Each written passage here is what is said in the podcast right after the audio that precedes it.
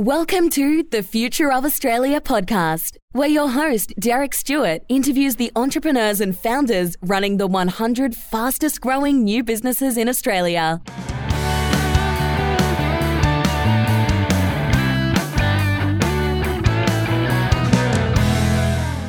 On episode 39, I interview Kieran, the co-founder and co-CEO of MadeComfy.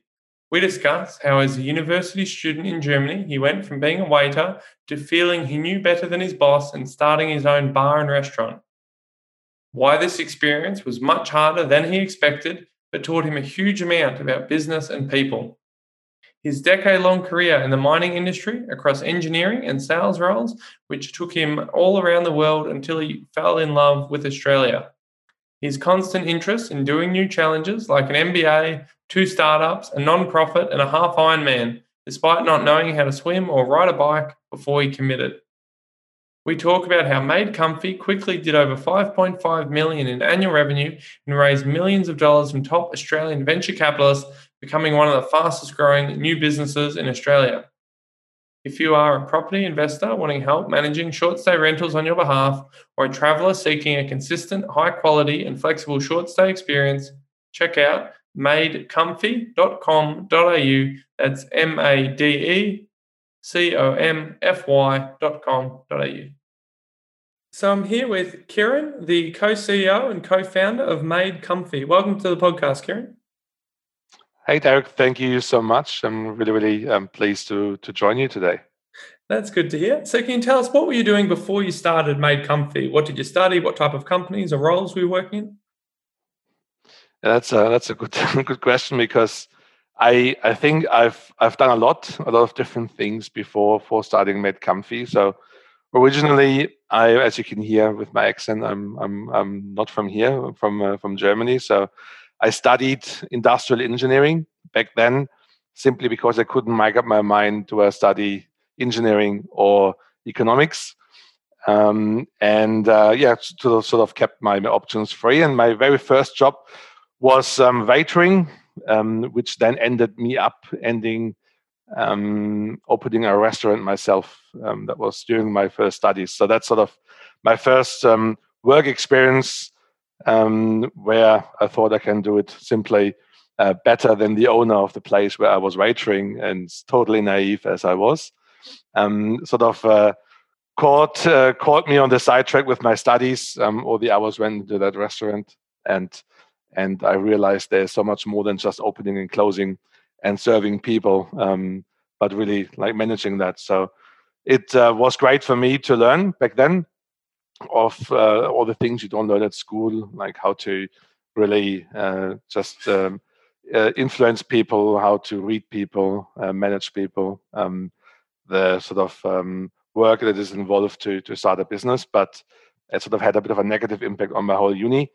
And when I finished my uni, I sort of thought that I need to have a proper job, because sort of the way I sort of grew up was like, you need to have a job, and the reason you study is to have a job. So I closed that restaurant, and I started with a company that was sort of working in the mining industry, purely because that was the only place I could get a job back then, sort of got me excited to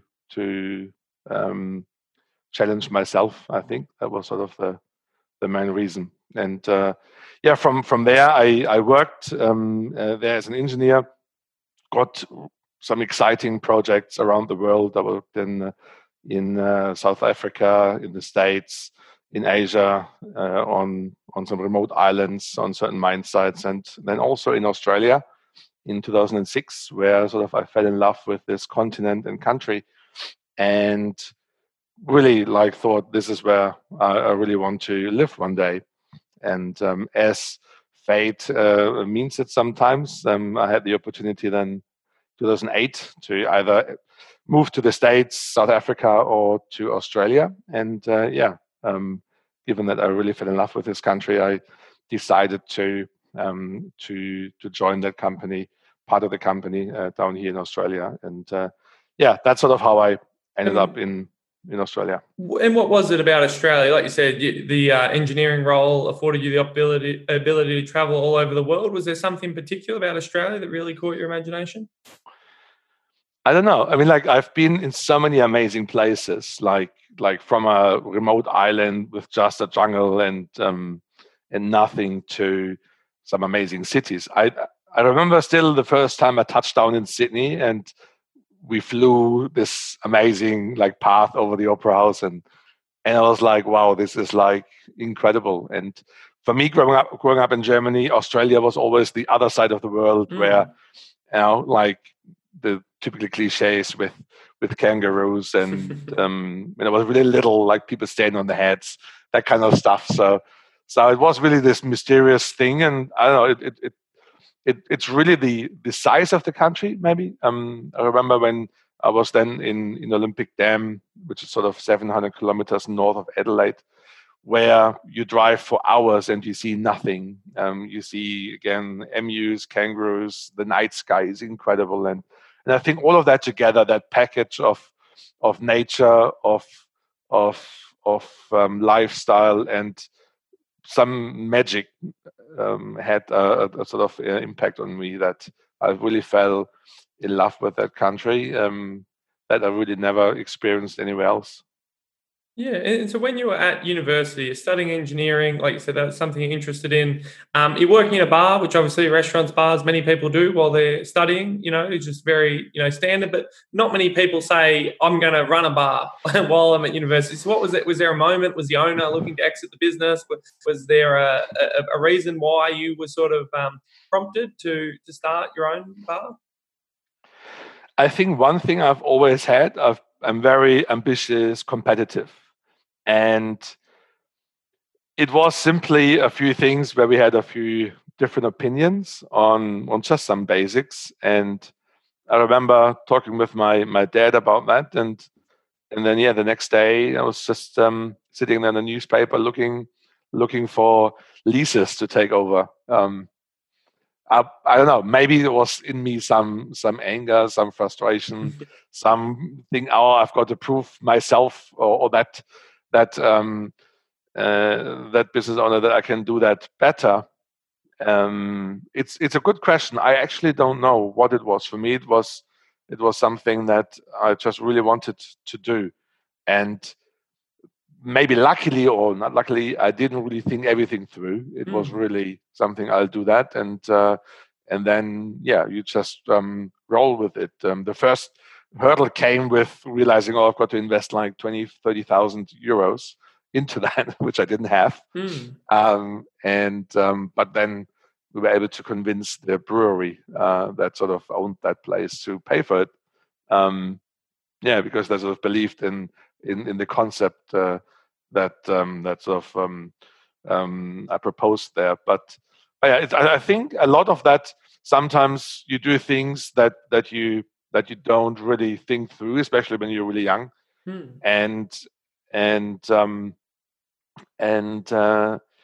lot of times you get a lot of headwind of people telling you can't do that, or this is silly and too risky and things like that. But I think when you're naive enough, you do that earlier.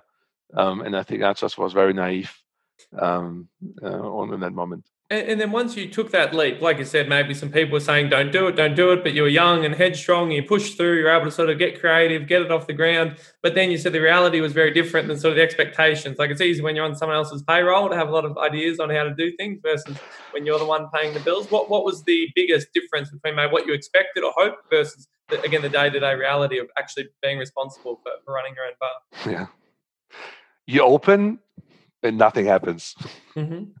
That moment still, you open and you think now people will come in and it's all like... All your friends, all your family, all your classmates, you expect everyone's going to come in. And in the movie, you have this cricket sound and pretty much that was it.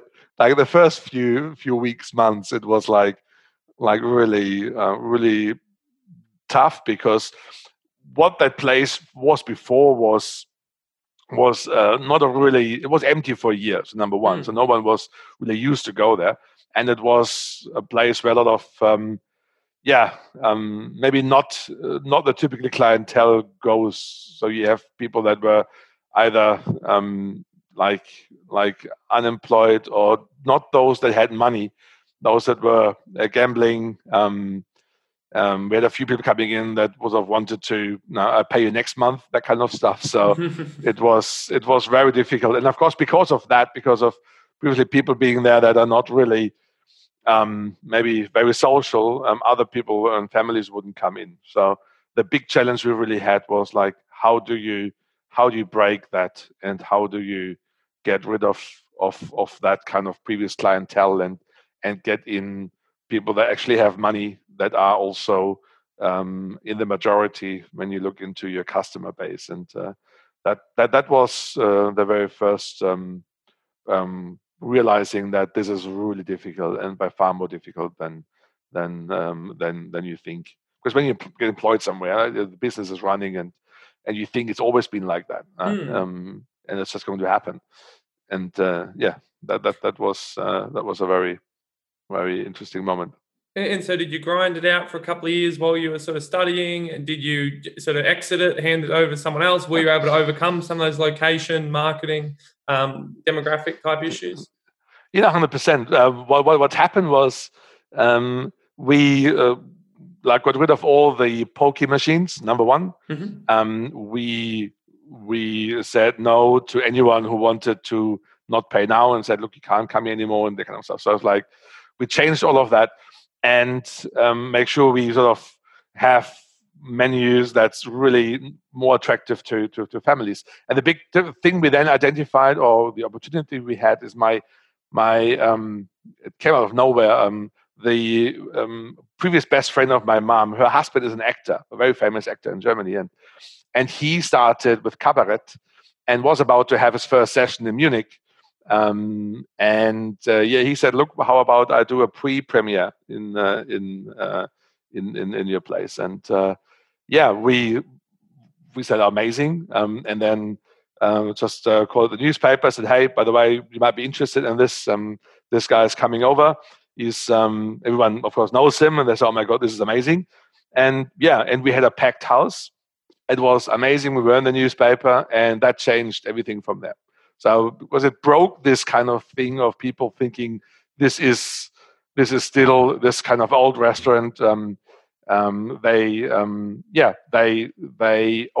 that and felt that it is different. And from there on, we because that person loved it as well. We had him coming back. We had his manager then brought other artists to our place. We had a monthly cabaret, and we found our niche a little bit in how we are different and special enough for people to talk about it.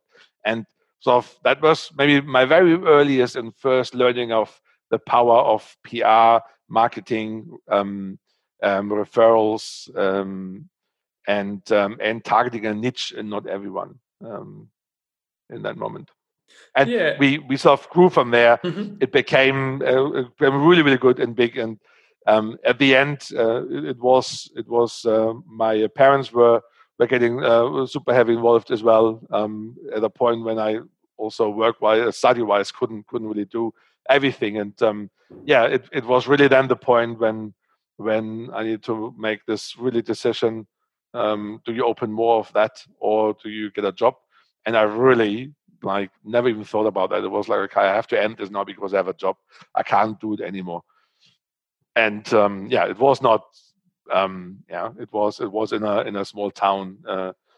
We had about 60 seats, so it was great, but it was not like where you say you sell it and you can live off that for the next 5 years. So you pretty much hand it over in a good way, and you really the asset you get is the learnings from that.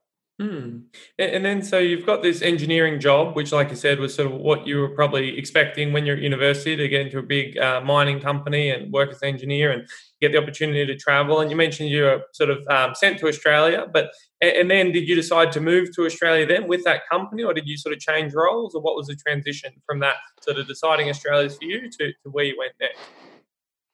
I mean, one handicap I have is I'm really, really poor in interviewing. I never So the first waitering job I got because my friend was working there too, and she recommended me. My job in the mining company I really got because my uncle was working there, and he got me in.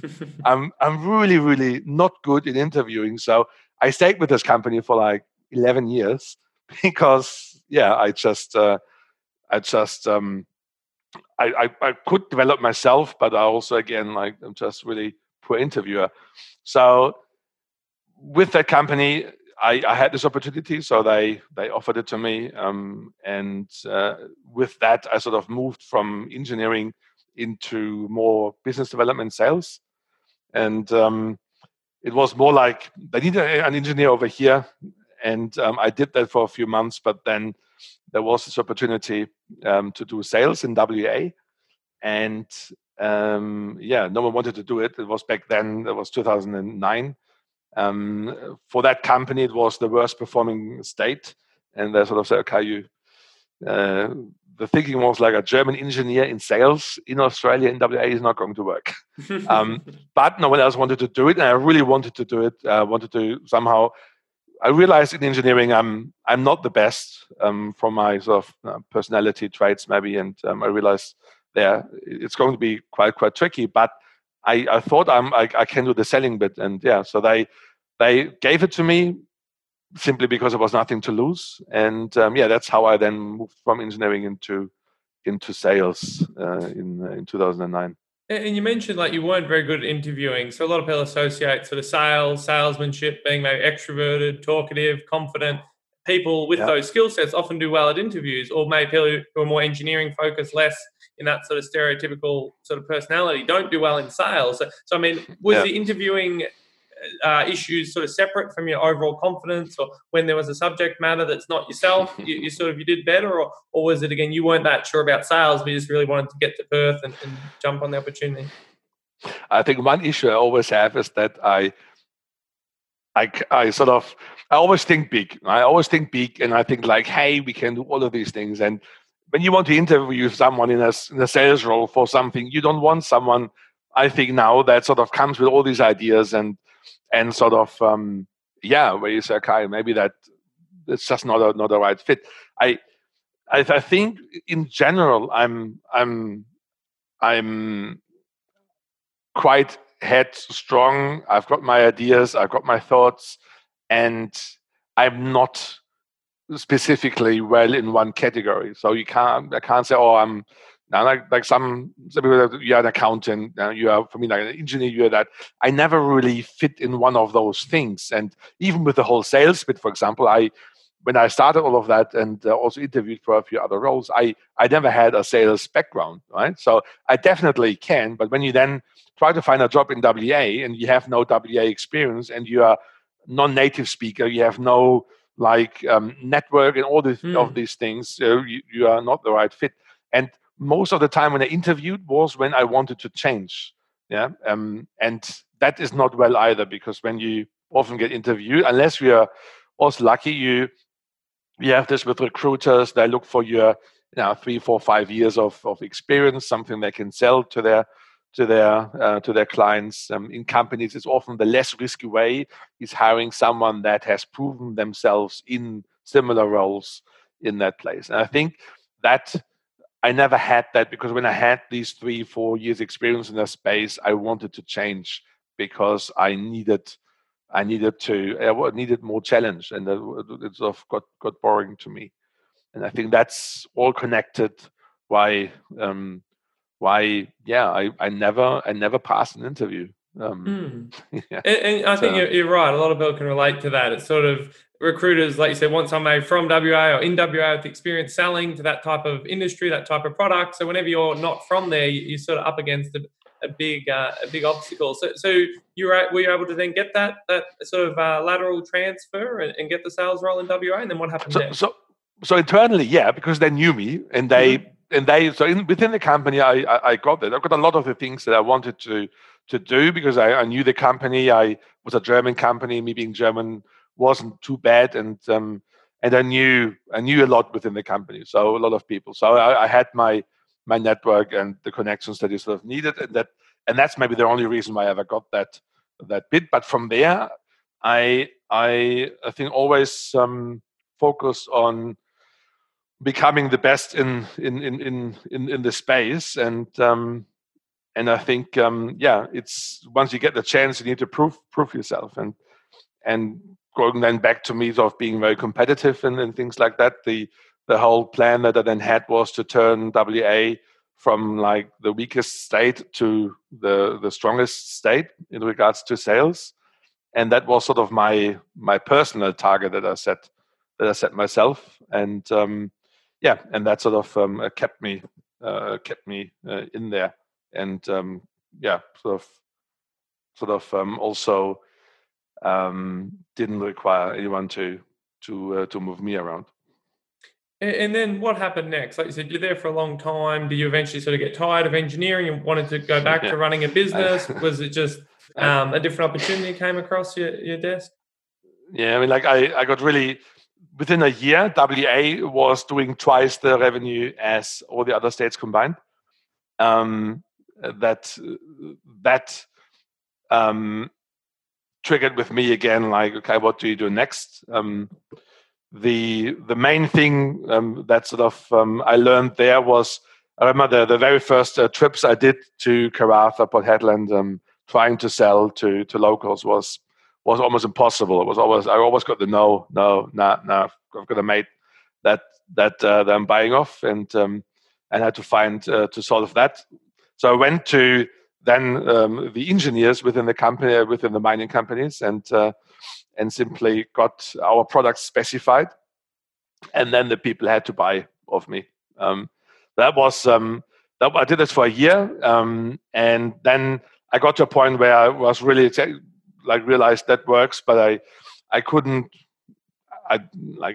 always need this kind of, what do you do next? How do you get bigger? And I then sort of decided to do an MBA, mainly to overcome my biggest handicap in Australia, not having a network. Mm-hmm. And that sort of was in 2010 when I did that. From there, I got promoted then into a national sales role, and from there to then run the company on the East Coast, and plus a few islands like New Caledonia, Papua New Guinea, and I did then that for a while. During the ups and downs of the mining industry, and the last thing I really did was a large contract within BHP, Port Hedland, sort of the acquisition of a $250 million contract, and then the implementation. And after that was in 2013. I sort of fell into this kind of hole where I sort of remember I was. At a nice apartment in Cremorne Point on my hammock, and I sort of was in there, and I was like, "What? Why are you doing all of these things? And what are you doing next?" And there was really no challenge from there, and that's when everything sort of changed again dramatically, because I sort of realized that I can't continue in that industry, in that space. I didn't really feel inspired, and I really didn't feel motivated anymore to do something bigger than what I did. Mm-hmm. And and from there, I had a year of change, pretty much. And what happened in that year? So you realize, like you said, you're lying in your hammock, you're wondering, like, I've achieved all these things, I've been in the company, I've gone all over the world, I've exceeded all these targets, but there's sort of... I guess a bit of apathy, or you feel like there's a ceiling, maybe you can't go anymore, or you want to do something bigger. And then you went to that big 2013 years. What was the change? Did you quit the job? Did you start something new? What did you do first? Yep. There is, I don't know if others had this too, when you get to a point where you know this is going to likely be now this thing you do for the next 5 or 10 years, and it might not change what you do. And for me, that is horror. Like, to know what I do in a year and 2 and 3, and me doing the same thing is freaking me out, and that was when you sort of look at what can you do.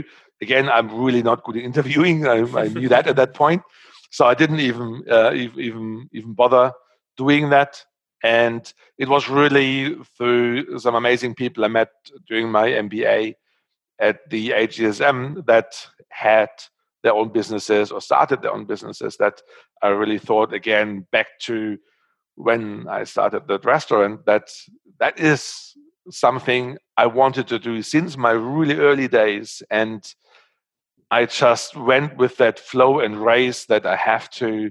Now, you have to have a job. You have to keep on going. You can't have a career break and all of these things. I said, let's just forget all of that. And I met another, the German back then, Sven. And with him, we sort of both had the same thoughts. And we sort of looked into pretty much what can we do. Mm-hmm.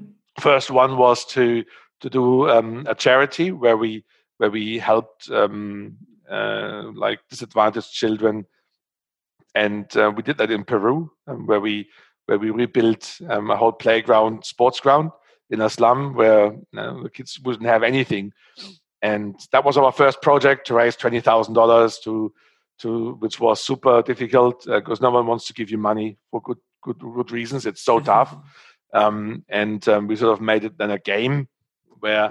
I'm not there now, if you can't see me, but I'm more of a heavier person. And Sven was a triathlete. So we said, okay, if we raise $20,000, I committed to a half Ironman, which was super funny for a lot of people. And especially my old mining friends, a lot of them put money into that. And we had, within 6 weeks, we raised $22,000. And I had to commit to an Ironman, half Ironman. So that was that year of change. And how did that go? Were you able to do the half Ironman? Because obviously a very, very difficult physical accomplishment, right? Exactly.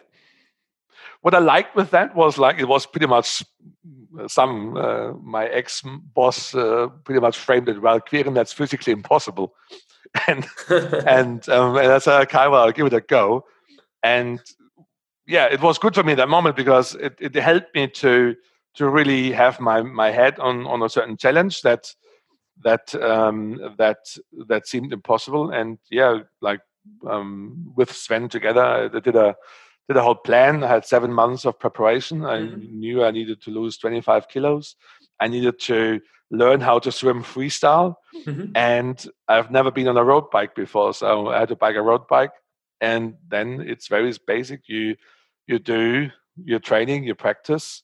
And yeah, that's around 20 to 30 hours a week that you spend swimming, running, and cycling. And I remember after 2 weeks, I had my first moment when I thought, I can't do that. You get your blisters, your bum hurts like hell. You swallow so much water, learning a new swimming technique. And I thought, no way. And but that kind of fear of failure and proving to those that said it's not possible sort of kept me going there. And in November, the 30th of November 2014, I then completed the half Ironman in 7 hours. So it definitely wasn't the fastest, but I completed it. And the last kilometer was one of the most emotional minutes in my life when you realize you will not fail now because you can crawl the last few meters. And to go through all of that. And it's something that you can't really describe when you do that. And it's all around achieving something that you set yourself as a goal, and you know it's maybe not possible, but you actually then get to that. And that sort of really captured that whole year for me to say, hey, no, there are some other things you can actually achieve. And the main learning from there was that whatever you want to do, there is somehow a way to do that. Right? Now, yes, I didn't win that race, but that was not my target, but I finished it. And I think sometimes, now there's the saying, aim for the stars and land on the moon. And I think there is so much in that if you don't give it a go and you don't try, you definitely won't get there. And that's a really, for me, in my mindset, it was a big step to really think very big, to think about what would you do if you could choose. And yeah, after that, we started my first sort of official startup in the time in attendance called Hikey. And so that was previous, my current company. And yeah, we started that. And yeah, that was sort of then the next step in my life. And how did you go? Was that sort of a moderate success? Was it not quite what you expected? Was just not what you're interested in? How did you go from there to starting MadeComfy? Yeah, my three learnings from that is number one, it's you need to do something where you're really passionate about.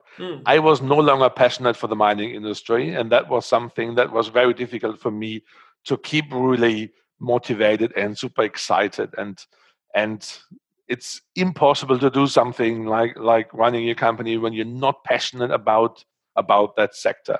The second one is choose really wisely if you get capital involved, whom you get involved, because it's a marriage, and once the money is out, you still have those people involved and sort of that. So we did not do too well there, and it just really created some dynamics in the company that were very difficult.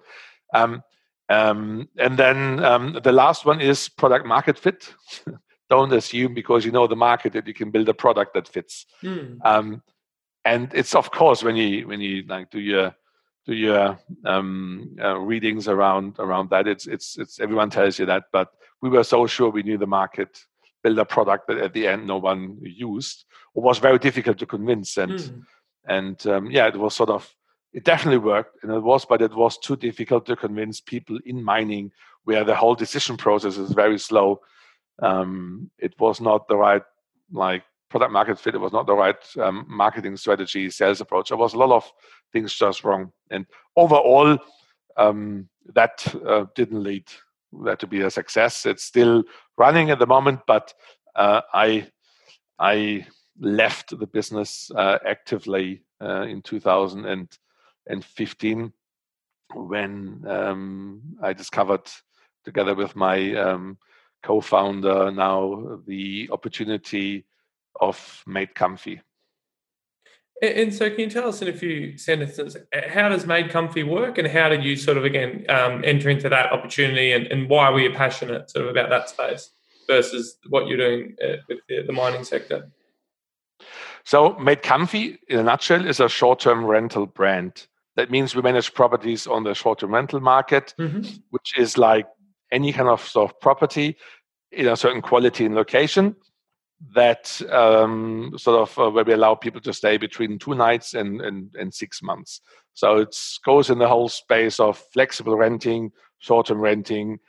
Airbnb is a whole marketplace in that area that sort of made this really famous. So that's what MadeComfy is. Today we operate in most of the key markets in Australia. We are in total a team of over 80. We've been growing rapidly since we started, and but the whole start was in 2015 when I had this other startup and I needed to reduce my costs. That I put my place in Cremorne on Airbnb, and I thought it's going to be a self-runner, which it wasn't.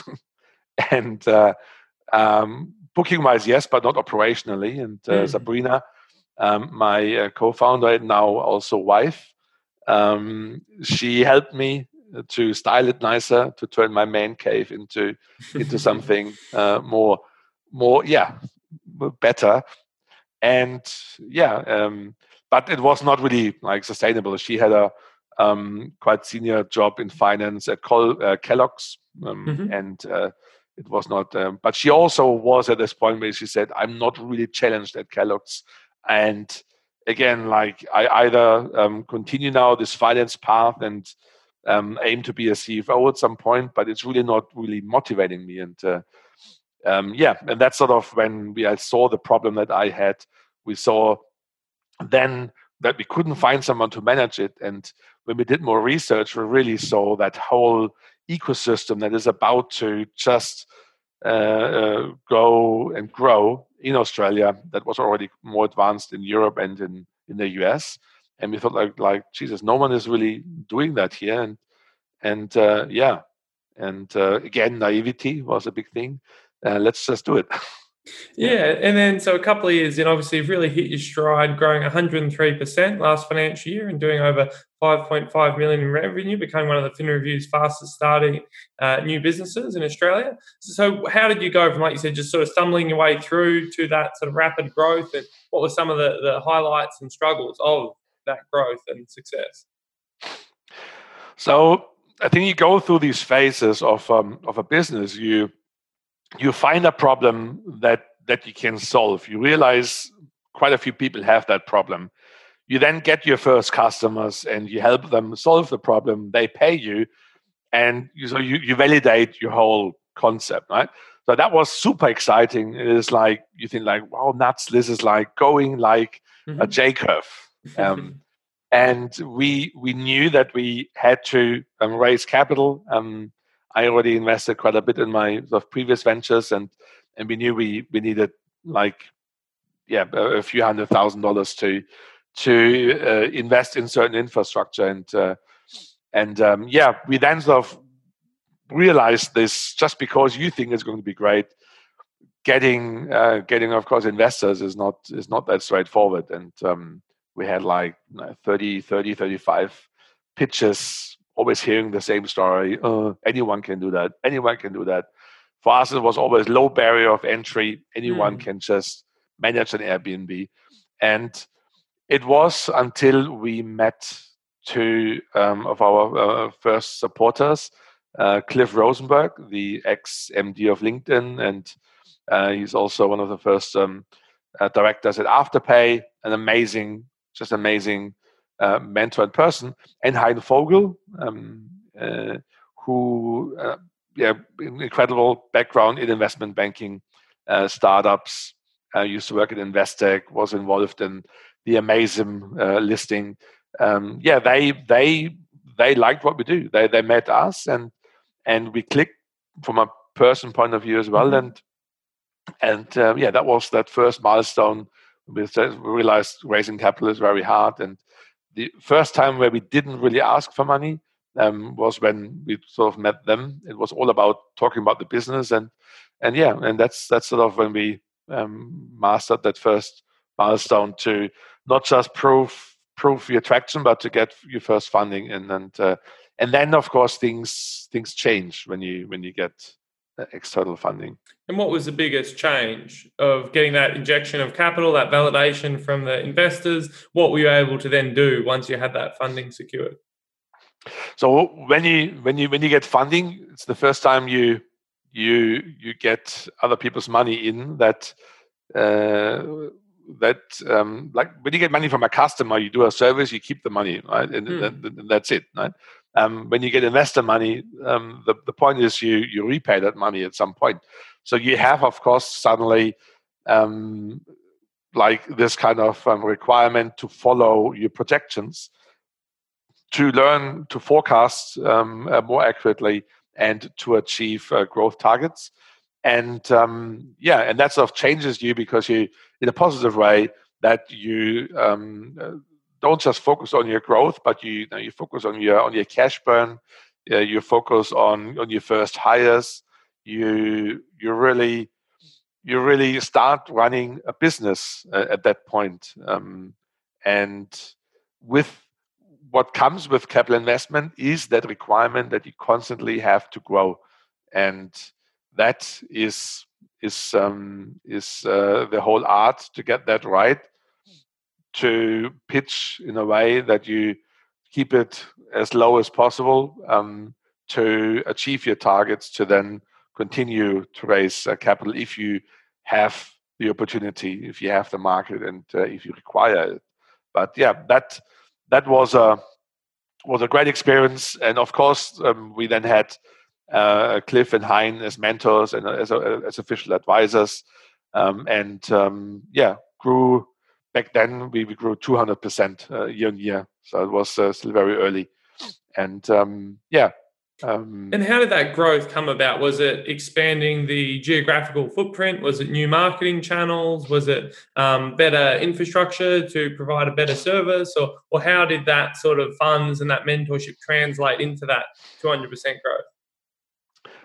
So first one, tech infrastructure. So we hired our CTO, Tom. He joined us. So having really the ability to build infrastructure is crucial in that space. And marketing-wise as well, we hired our CMO, Nina. So Tom, for example, he ran before Expert360. He was a founding CTO there. So he built a tech startup from the grounds before. Nina, in marketing, she worked at Delivery Hero in the Berlin headquarters as a marketing director. She worked at hotels combined. She knew how to do marketing really, really well, by far more than we did. So they were our first two hires. And with that came growth. So we were more scalable. We really, I think we really did well and do well with inbound marketing. So since day one, we have only done inbound marketing. So we don't reach out to property owners. They approach us and we then convert them. And that really led to that growth, combined, of course, with the fact that we solved a problem, Airbnb management, short-term rental management in Australia is a huge, as a huge demand and a huge requirement. So that is, of course, an important part. But yeah, that got us to grow. We then had our Series B, A with Investec, there where we raised $6 million. That went again infrastructure. We opened up in Melbourne, Brisbane, and now also Canberra, and really started to increase our team, having more structures, establishing a leadership team, which is now running pretty much the departments rather than Sabrina and myself. And with that, you go through that whole time where you are a team and you know most of the conversation of the day.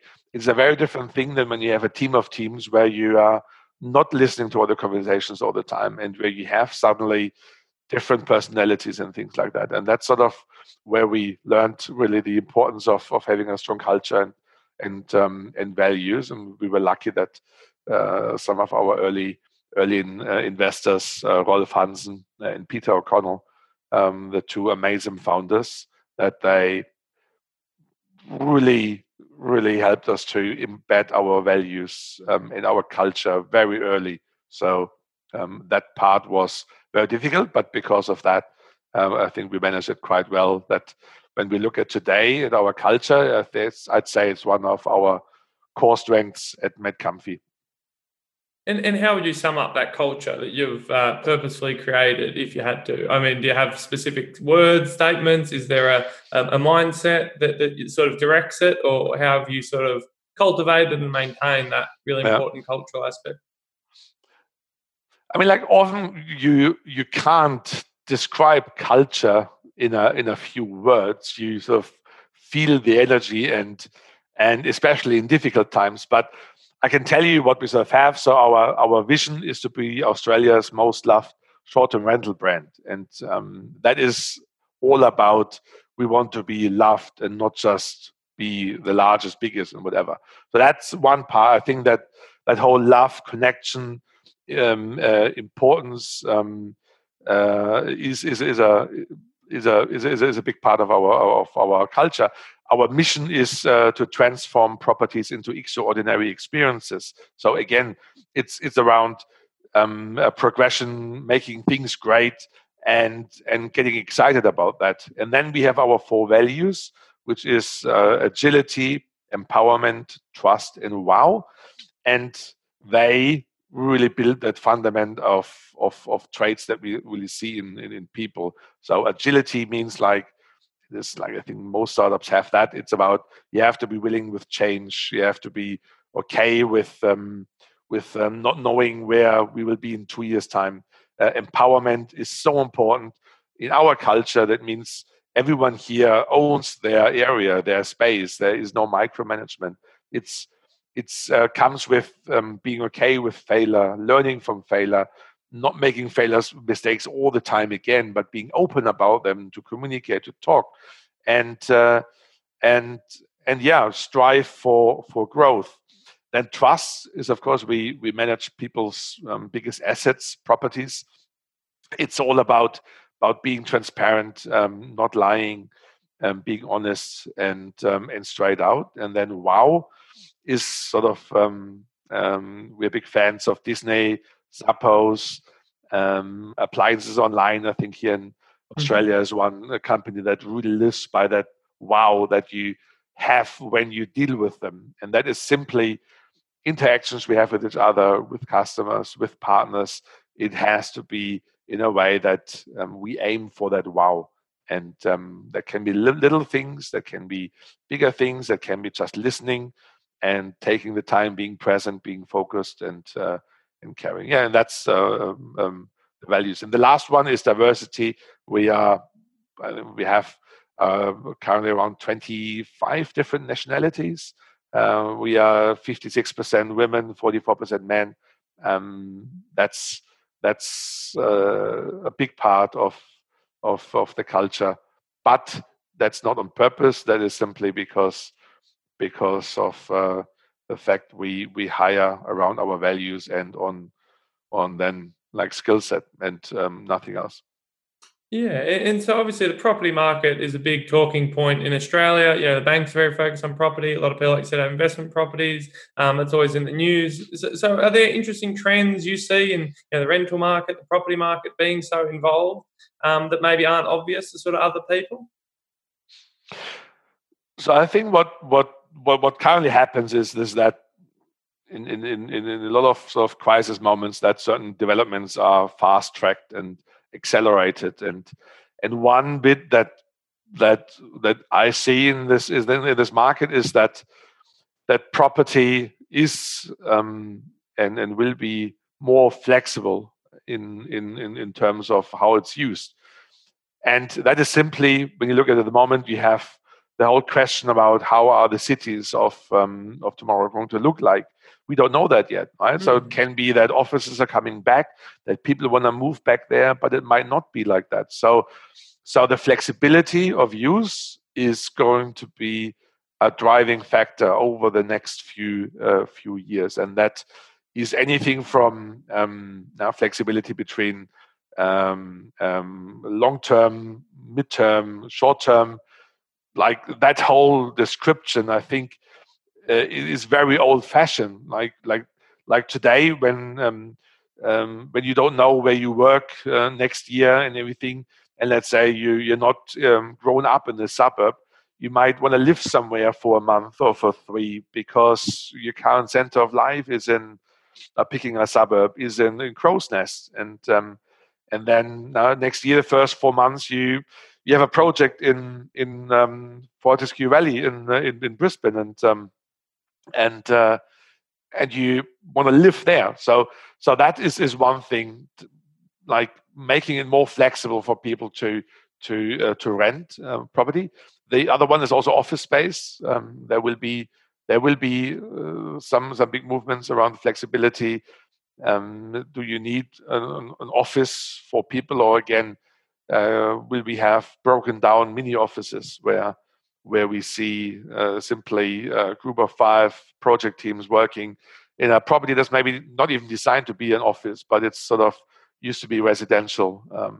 So that's something. With that comes, of course, legislation and all of that. How are the cities supporting that? And of course, it has to be all in line with the future plans of those cities, but.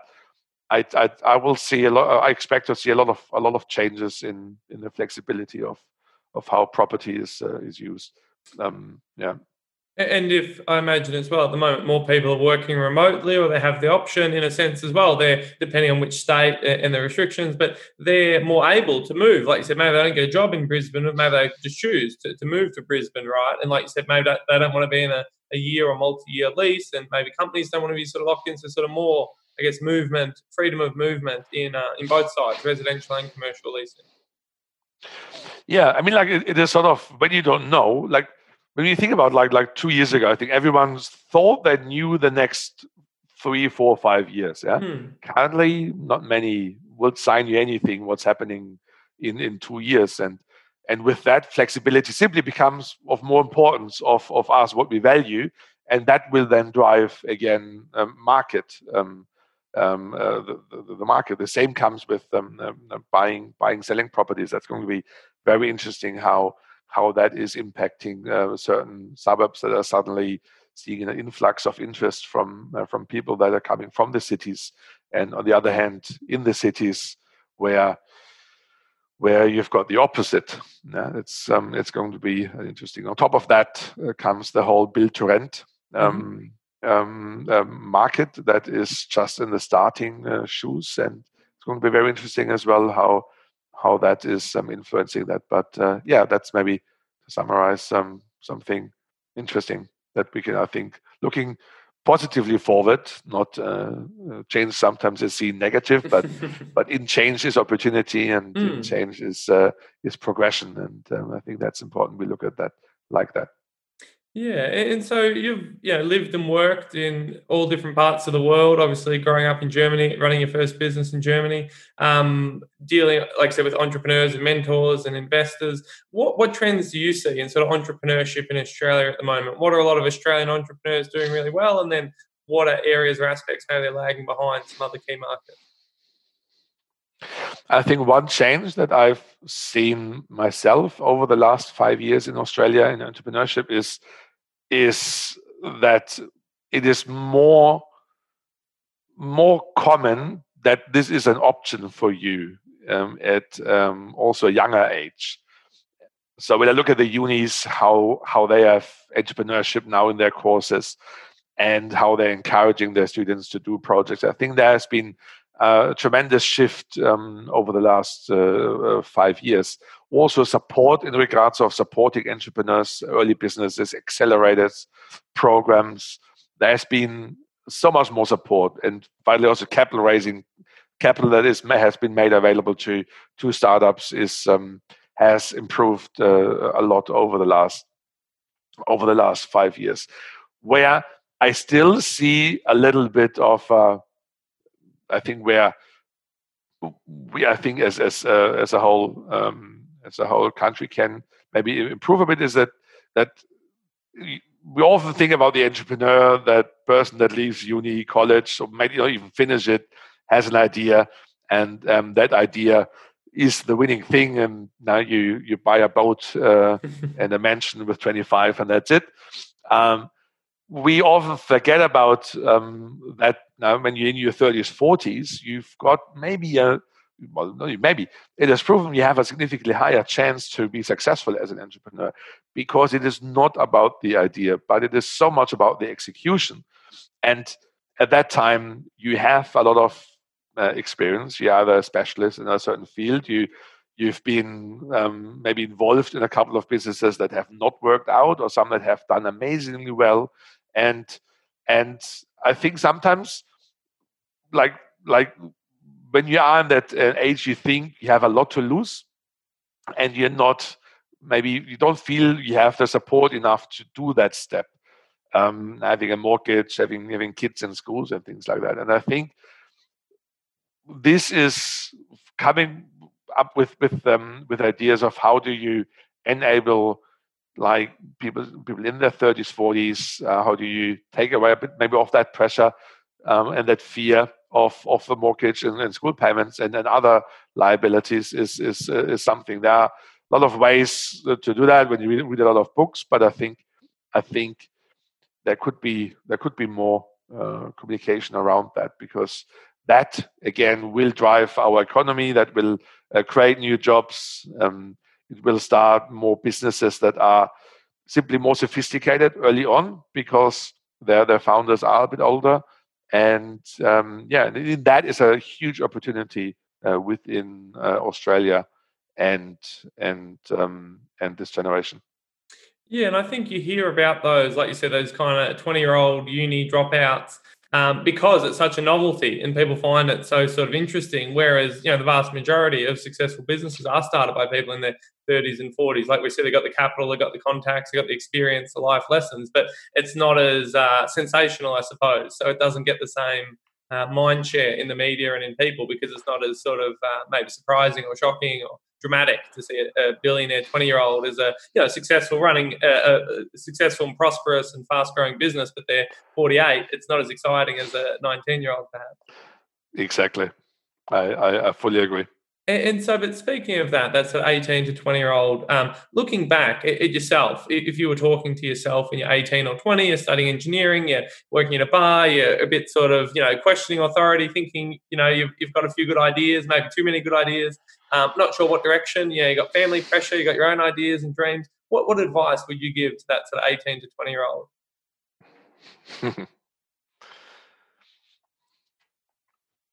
I think that's...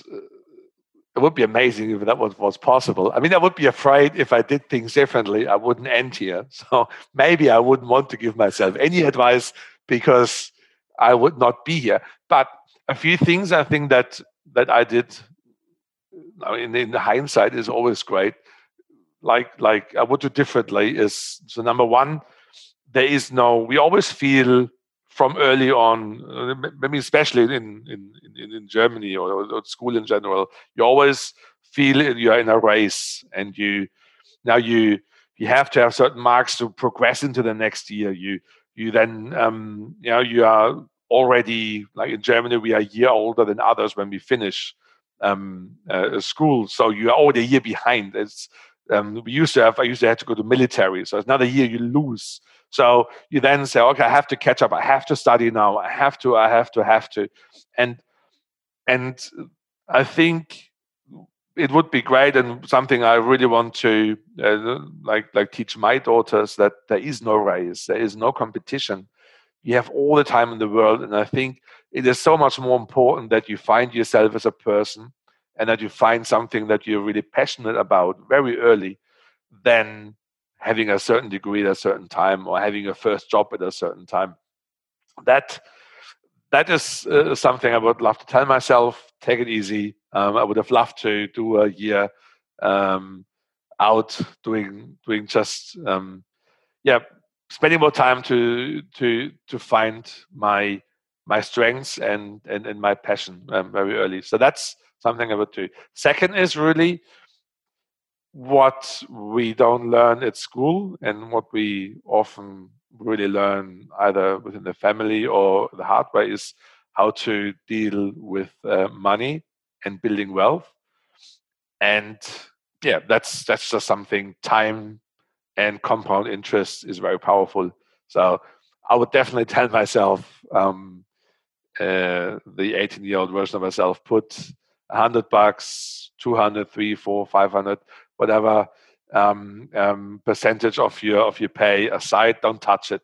Just don't touch it. Just let it there, because you need that money when you're 35, 40 to do again and reinvest it. And that's so powerful, and maybe one of the most powerful things to really teach your kids, to understand the value of compound interest and saving money to invest that. And I really grew up with saving money is boring and it takes a long time. You get a little interest, but the whole really understanding how money works, doing that earlier, I think would have a significant impact in my life. And then the last bit is that don't listen to other people and don't try to please other people. But for this, you need to find yourself. So find yourself, don't listen to other people, and don't try to live someone else's dream and try to... I was lucky my parents never really pushed me into something that they said, you have to do that. But I know a lot that... whether you just you're going to be a doctor, you're going to be a lawyer, you're going to do finance, you need to have a job, and that and I think that's just something that is not good. And And the last one I want to add on this is like, don't. I had very early a lot of relationships, and I always thought like this. I need to have a partner very early on, and until I really met met Sabrina, I had very different levels of relationship. And I think sometimes when you're young, and I grew up in a very small village, very different times, very Catholic. That was very important to have have someone with you. And I think be yourself, be independent, and you've got time. No matter if you're a girl or a boy, there is no time clock really in your 20s and 30s. So focus on yourself. Yeah, that's some excellent bits of advice there. So going back to MadeComfy, what does the next 5 to 10 years look like in terms of vision, direction, goals? Obviously, the market sort of changed a lot, as we were touching on earlier, and it's a bit uncertain, but at a high level strategically, what sort of what's the longer-term vision for MadeComfy? So one part that has the impact of COVID-19 on MadeComfy sort of accelerated our whole previously, we were fully focused on property owners because that was the bottleneck, and it really accelerated our move towards focusing on the guest side. So, in 10 years is really far away. In the next couple of years, MadeComfy will establish ourselves in Australia as the short-term rental company of choice, a brand where you understand if you book a short-term rental, if you need a flexible space, you go on MadeComfy and you book it, and you know what you get. You love it. It's great, and you recommend it to your friends. That's where we want to be in the next two 3 years. In 5 years, I'd love to see MadeComfy to expand into Southeast Asia, into other territories, be fully digital, keyless, contactless check-in. The properties know you when you check in. And being able to really combine the strengths of short-term rentals, of privacy, your private space, self-contained, but adding the smart component that no matter in what MadeComfy you check in, we know your preferences. We know what you want in the fridge. We know what we recommend for you. So it's going to be like you live in that place, and that's where I see MadeComfy in 5 years' time, and from there we see how much of the globe we can approach, and if we ever join with anyone else in some other continents to add more value and to have more power to push the short-term rental side of it, because at the end we are sort of disrupting this whole accommodation space, and disruption is nothing you do overnight, and it takes a bit of time. Yeah, and the early investors you spoke to were worried that there weren't enough barriers to entry. Maybe it was hard to sort of create a unique proposition. Did you find a lot of sort of copycat companies coming and going? Has it been a sort of a struggle, or has there not been as many people going into that sector as maybe other early investors who turned you down sort of anticipated? Yeah, so the key part there is, so there is Airbnb management. Mm-hmm. Which anyone can do. You can open up a website, you copy our website, and then you're also now one of those leading Sydney's Airbnb manager or whatever. So you can do that, and then you physically do all the check-ins, guest communication, and you get some third-party systems. And you can definitely do that for 50 properties, and then there's a bit of a moment where you really can't grow. What we do, and this is sort of what early investors early people we pitched to didn't see and understand, is the opportunity we have to build a guest-faced brand that consolidates short-term rentals. So that consolidates 50, 100, thousands of short-term rental managers at some point that are all working towards a standard that property owners and guests understand and value, and that makes them to rebook you. That is what we are building, and that is something where we have very, very little competition, and we will have very little competition for quite some time, if of course we continue to evolve and so on. And yeah, so that's the bit on surface. When you look at our website, when you read Airbnb management, which is a sales funnel still for property owners, yeah, you can copy that bit, but at the end, what we do on the scale of our